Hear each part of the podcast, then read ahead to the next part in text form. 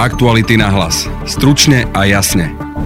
Ukrajina sa pripravuje na znovudobitie ďalšej časti chersonského územia. Rusko zatiaľ využíva iránske drony a ničí energetickú infraštruktúru Ukrajiny. Viac povie generál Pavel Macko. Vidia, že ide zima, tá zima býva v tých končinách tuhá, chcú ich vyhľadovať, vymrznúť, držať v tme. Prečo parlament neposunul ani len do druhého čítania návrh SAS, ktorý by umožnil ľuďom žijúcim v spoločnej domácnosti bezpodielové spoluvlastníctvo, zaradenie partnerov medzi blízke osoby či sprístupnenie zdravotnej dokumentácie. V druhej téme podcastu sa o tom rozprávame s politologom Pavlom Babošom. Práve počúvate podcast Aktuality na hlas a moje meno je Denisa Hopková.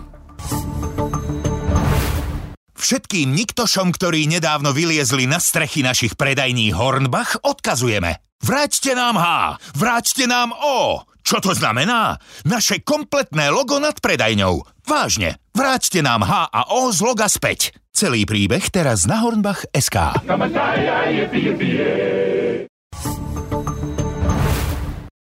Ukrajina sa pripravuje na znovu dobitie ďalšej časti chersonského územia. Naopak Vladimír Putin vyhlásil štyroch anektovaných ukrajinských regiónoch stanné právo.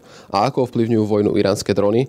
Na to sa opýtam generála Pavla Macka. Dobrý deň. Dobrý deň, prajem. Vladimír Putin včera vyhlásil stanné právo v štyroch anektovaných ukrajinských regiónoch. Skúste vysvetliť, o čo ide, ako si tento krok od Vladimíra Putina vysvetľujete. Vladimír Putin a ruský režim dlhodobo pôsobia tak, že sa snažia vytvoriť zdanie legitimity keďže oni formálne anektovali zo svojho pohľadu e, tieto okupované oblasti na území Ukrajiny, a to dokonca počas vojny, tak e, v zmysle ich e, pohľadu sa stali súčasťou územia Ruskej federácie. Preto si už ruské vojska na tomto území nemôžu robiť, čo chcú, ako si to robili na okupovanom území Ukrajiny, ale musia vlastne formálne splniť podmienky v súlade s ruským právom a s ruskou ústavou. Preto prezident Putin pristupuje k vyhláseniu staného práva, ktoré vlastne umožňuje voľnú ruku pre okupačné agresívne vojska, ktoré môžu robiť, e, čo sa im v podstate zachce, ako náhle tam vyhlásené stané právo a posilňujú sa aj kompetencia právomoci tých miestnych úradníkov dosadených ruskou okupačnou správou. Skrátka, Rusko pokračuje v tom svojom živote v paralelnom vesmiere, kde sa tvári, že vlastne to, čo počas vojny dobilo a okupovalo, a anektovalo a je to teraz súčasťou Ruskej federácie a preto, aby to vyzeralo navonok, že všetko ide lege artis, tak e, vyhlasujú aj stané právo, lebo vlastne de facto tá vojna na vlastnom území by bola aj nelegitímna v určitom rozsahu. To je z tej politicko-strategickej stránky, to je taká tá komunikácia Ruska, kde vlastne ona aj hovorí, že Ukrajina, ktorá sa bráni na vlastnom území, je vlastne agresor. Toto je proste bezbrehá propaganda ruského agresívneho režimu od samého začiatku konfliktu. K tomu ale nastupujú praktické veci. Prezident Putin nariadil aj vytvorenie nejakých veliteľstiev e, sebeobrany, ktoré majú vlastne zabezpečiť ochranu a obranu týchto území. On vlastne neustále to prezentuje, že Rusko je terčom agresie zo strany Ukrajiny. Pred pár týždňami slúbil, že nebude povolávať tých obyvateľov z týchto okupovaných území e, do ozbrojených síl, že teda na nich sa nevzťahuje mobilizácia. Tento včerajší dekret e, toto ruší. To znamená, v tomto okamžiku sa dá predpokladať, že ruské orgány okrem iného budú nielen vytvárať veliteľstva tej domobrany alebo miestnej obrany, ale zmobilizujú na silu podobne ako sa to udialo v samozvanej Doneckej ľudovej republike a Luhanskej ľudovej republike, tak v tomto prípade aj na tých ďalších územiach kde bolo vyhlásené stané právo, na silu zverbujú týchto ľudí a postavia ich na front a nechajú ich bojovať proti svojim susedom, ktorí sa snažia oslobodiť svoju krajinu. Toto je taký priamy primárny dôsledok tejto Putinovej eskalácie.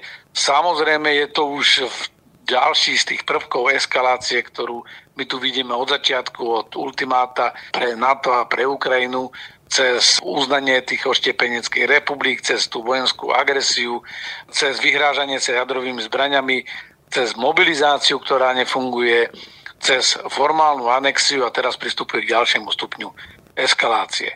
Všetko je to preto, lebo Rusom sa v tejto agresii nedarí, Ukrajinci ich zatláčajú, majú zatiaľ stále iniciatívu na boisku, aj keď sa Rusi úporne snažia v tej východnej časti frontu preraziť ukrajinskú obranu, ale sú to Ukrajinci, ktorí diktujú tempo a toto sú všetko reakcie Putina v zúfalej situácii, keď Rusku hrozí totálna porážka na okupovanej Ukrajine. Na toto môžem nadviazať, keď čaká nás teda v najbližších dňoch ďalšie znovu dobitie územia v tej chersonskej oblasti, keďže podľa najnovších informácií sa snaží ruská strana evakuovať obyvateľov okupovanej oblasti práve kvôli tomu, že sa obávajú ukrajinskej protiofenzívy. Je to vysoko pravdepodobné. Ukrajinci si systematicky pripravujú túto protiofenzívu. Oni aj tak metodicky postupne postupujú smerom ku Chersonu. Zásadná otázka je, že či aj dojde k takému priamému útoku ukrajinských síl na Cherson, lebo sú tu dve možnosti, že buď ho úplne uzavrú a budú blokovať ten Cherson a tam budú blokovať aj veľké zoskupenie ruských síl, budú sa snažiť ho vyčerpať a unaviť postupnými menšími útokmi a cieľenou akciou a sabotážou ich, ich miest velenia a logistiky, alebo sa odhodlajú aj na priamy útok na mesto. Priamy útok na mesto je riskantná operácia, ktorá by mohla viesť aj k veľkým stratám na strane Ukrajiny a zároveň by mohla aj zničiť do značnej miery infraštruktúru v meste. Tú evakuáciu samotnú treba vnímať v dvoch rovinách. Rusi pod zámienkou evakuácie vykonávajú aj filtráciu a deportáciu obyvateľstva. To je to, čo sa dialo aj v tých okupovaných oblastiach hneď po vstupu ruských vojsk.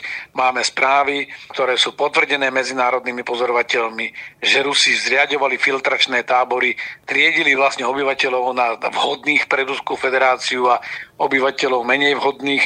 Rusi robia etnické čistky na eh, juhu a vlastne v tých okupovaných častiach Ukrajiny a vlastne máme správy dokonca aj vývoze, o vývoze detí z týchto okupovaných území a, a ďalšie mm, nelegitímne kroky ako násilná deportácia časti obyvateľstva z Ukrajiny do hĺbky e, územia Ruskej federácie pod rôznymi zámienkami. To je jedna časť tej informácie o evakuácii. Tá druhá je, že samozrejme vyvádzajú odtiaľ aj tých svojich úradníkov. Je to vlastne mechanizmus, ako ich uchrániť, lebo keby padol ten Kherson, tak samozrejme čelili by stíhaniu zo strany ukrajinských orgánov. Ak sa snaží generál Surovikin vyviesť civilné obyvateľstvo z mesta Kherson a zároveň hovorí o tom, že bude prijať, treba prijať nejaké mimoriadne opatrenia. To si môžeme vysvetliť dvomi spôsobmi. Ten prvý je, že sa pripravuje aj na možný ústup z tejto oblasti a vyvedenie následne aj vojsk. To je taký všeobecne akceptovaný, ale ja tu vidím aj druhú možnosť, ktorá je presne naopak že sa odhodlá k úpornému bráneniu sa mesta a vlastne chce použiť všetky sily a prostriedky vrátane mohutného ničenia e, priamo v meste a dokonca sa to ešte bude snažiť dať e, za vinu ukrajinským silám. To znamená, jeden aj druhý variant je možný. To znamená, Surovikin, ktorý je známy tým, že nemá škrupule pri ničení miest, môže pristúpiť aj k tomu, že tie ruské vojska sa budú snažiť klásť zúfalý odpor priamo v meste a na útočiace ukrajinské vojska bude priamo v meste Surovikin útočiť zničujúčou silou bez ohľadu na to, čo to všetko spôsobí pre infraštruktúru. E, to by vyplývalo aj z tej retoriky ruských úradov a samotného Surovikina, ktorí ubezpečujú tých obyvateľov, že v prípade, že dojde k zničeniu ich infraštruktúry, že oni dostanú iné domy a iné, iné obydlie, a priestory niekde v Ruskej federácii. Skrátka, me to vychádza tak, že jeden aj druhý variant je možný. V každom prípade Ukrajinci si pripravujú podmienky a sú odhodlaní oslobodiť ten pravobrežný Cherson alebo tú pravobrežnú časť e, Chersonu, že či to bude tým, že priamo zautočia do toho mesta, alebo ho budú blokovať dlhodobejšie a naďalej vyčerpávať e, ruské sily, sa ukáže, myslím si, že v krátkej budúcnosti. Podľa môjho odborného názoru je výhodnejšie blokovať e, samotný Kherson, obsadiť celý zvyšok tej chersonskej oblasti, ale e, nepoznáme presne plány e, tých ukrajinských síl. Oni musia byť prekvapujúce. Na druhej strane, ak robí Surovikin takéto opatrenia, tak zrejme vidí aj tie ukrajinské rezervy, ktoré možno nie sú ešte priamo v tej línii kontaktu, ale vidí proste tie ukrajinské sily, ktoré majú skoncentrované niekde v dostupnej vzdialenosti ktoré umožňujú Ukrajincom pokračovať v tom útoku a podľa toho aj vojensky reaguje. Posledné dni vidíme, ako ruská strana využíva iránske drony ako táto technika pomáha Rusom v boji? Táto technika Rusom nahradzuje to, čo nemajú, lebo Rusom postupne dochádzajú tie balistické prostriedky strely s prochou dráhou letu, ktoré sú presnejšie. Rusi nakúpili podľa odhadov alebo tých informácií, ktoré prenikli na verejnosť 760 e, iránskych dronov. Tento dron nie je nejaký zázrak, on má veľký dosah, až 1800 kilometrov je to ale dron, ktorý je pomerne malý, to je v podstate taký vylepšený dielostrelecký granát. Jeho cena je okolo 20 tisíc e, dolárov alebo euro, to je dnes pri tom kurze tak, takmer to isté. Napríklad taký delostrelecký náboj Excalibur do ukrajinských zbraní, ktoré dostávajú Ukrajinci od Američanov, má cenu zhruba 50 tisíc dolárov a vie zasiahnuť takisto presne bodovo cieľ.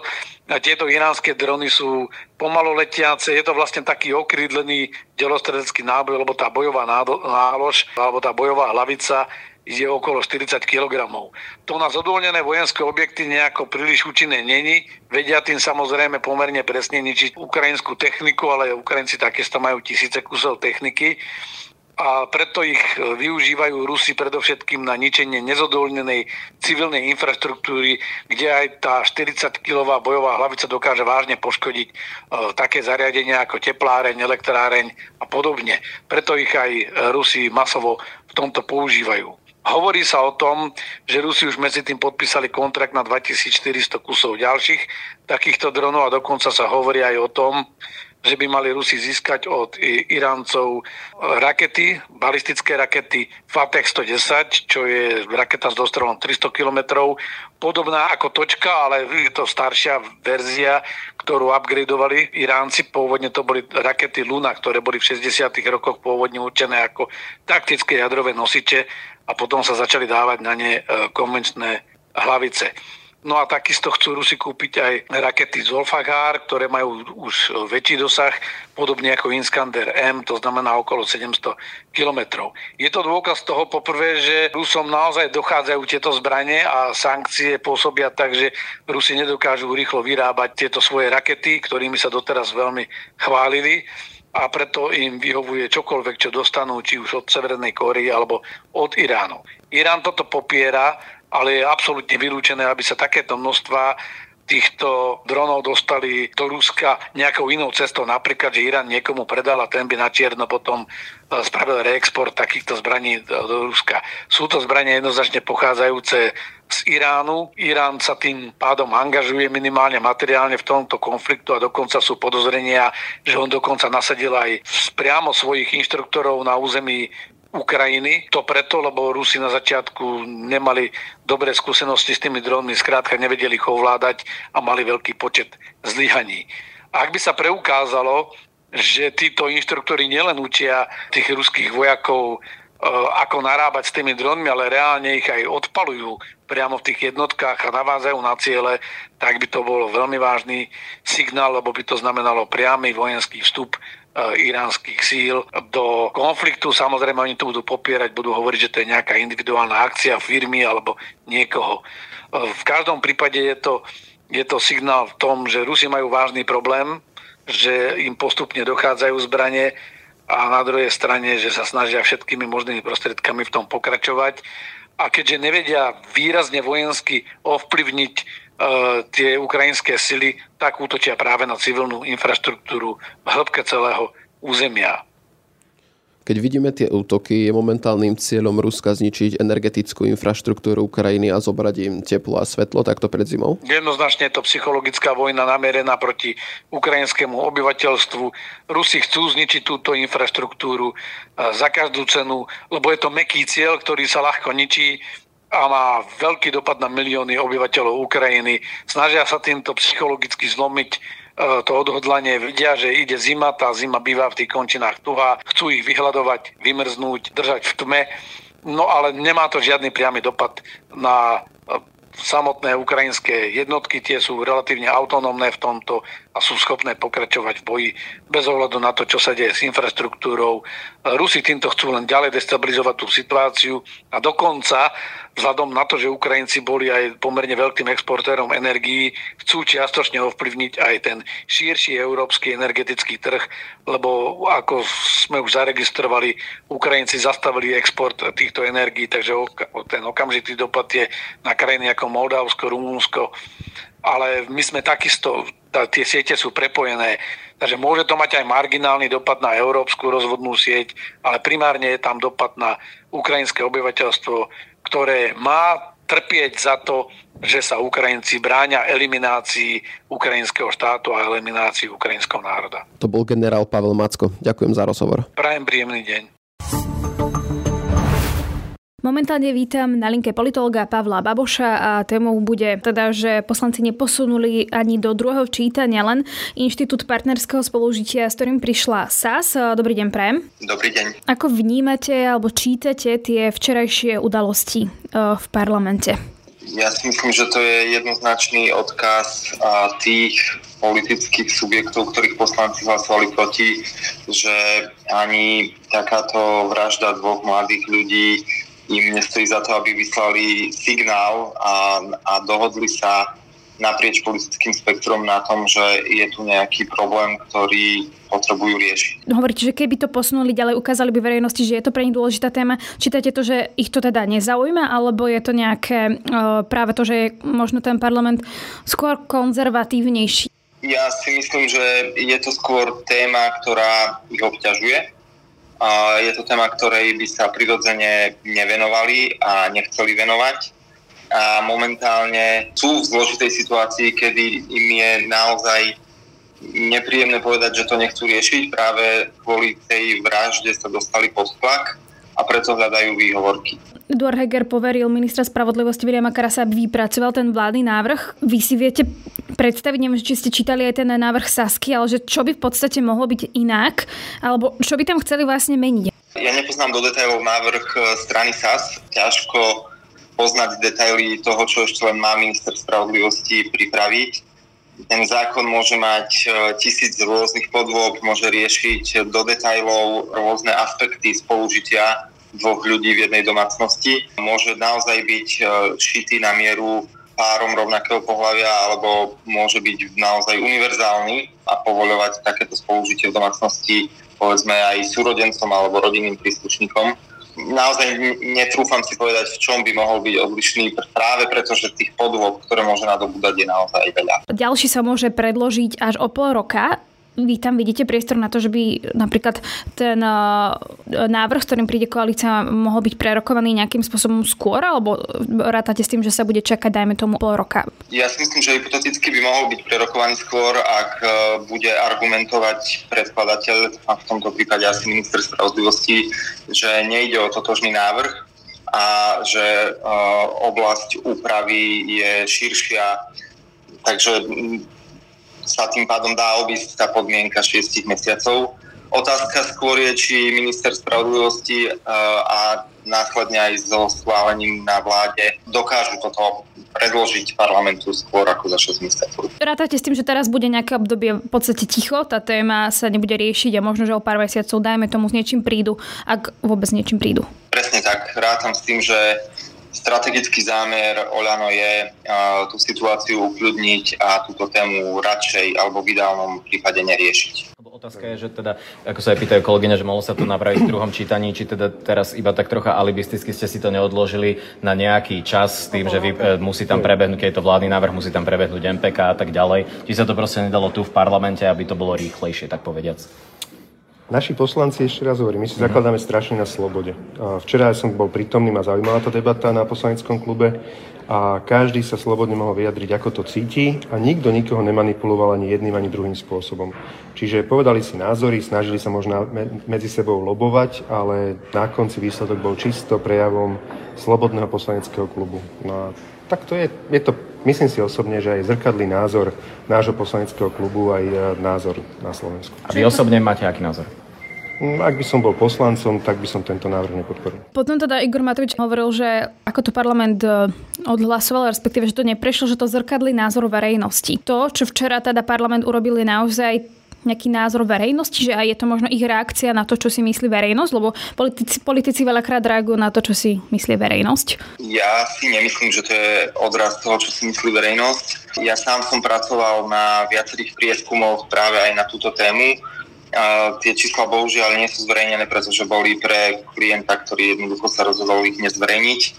Ale väčšina slovenskej verejnosti vôbec nemá problém s bežnými administratívnymi právami pre páry rovnakého pohľavia. Naopak, väčšina, viac ako 50% slovenskej verejnosti súhlasí s tým, aby rôzne práva, ktoré dnes uh, majú manželia alebo ktoré sa vzťahujú automaticky na manželstvo, aby tieto práva samotné mohli mať aj páry rovnakého pohľavia a samozrejme v zväzku inom ako je manželstvo, keďže naša ústava definuje manželstvo ako zväzok muža a ženy. Toľko teda k tým e, najnovším udalostiam politolog Pavel Baboš. Ďakujem za pozvanie. Na dnešnom podcaste spolupracoval Adam Oleš.